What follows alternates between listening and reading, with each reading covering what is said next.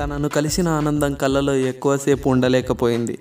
మళ్ళీ తిరిగి రావాల్సిన సమయం అయింది అదే తనని చివరిసారి చూడటం. ఆ టైంలో తన మొబైల్ నెంబర్ తీసుకునే ఆలోచన కూడా లేదు నాలో.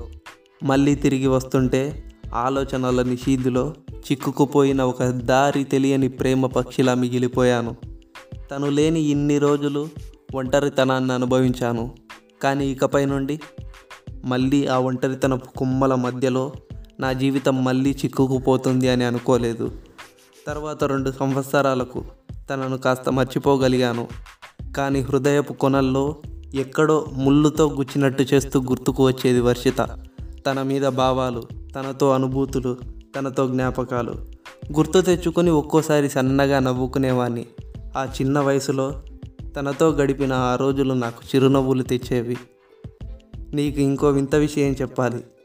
అప్పుడు నేను నైన్త్ క్లాస్ అనుకుంటా. ఎప్పుడూ తనే గుర్తుకొచ్చేది. తన ఆలోచనలకు దూరం కావాలని కొన్ని పుస్తకాలు చదవడం మొదలుపెట్టాను.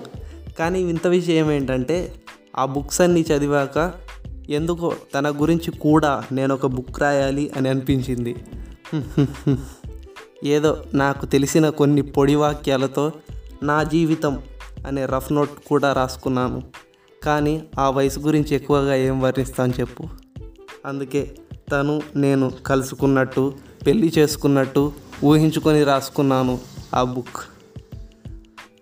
కానీ నా జీవితం అనే పేరుకు బదులు ఫస్ట్ లవ్ అని పేరు పెడితే బాగుండేదేమో కదా.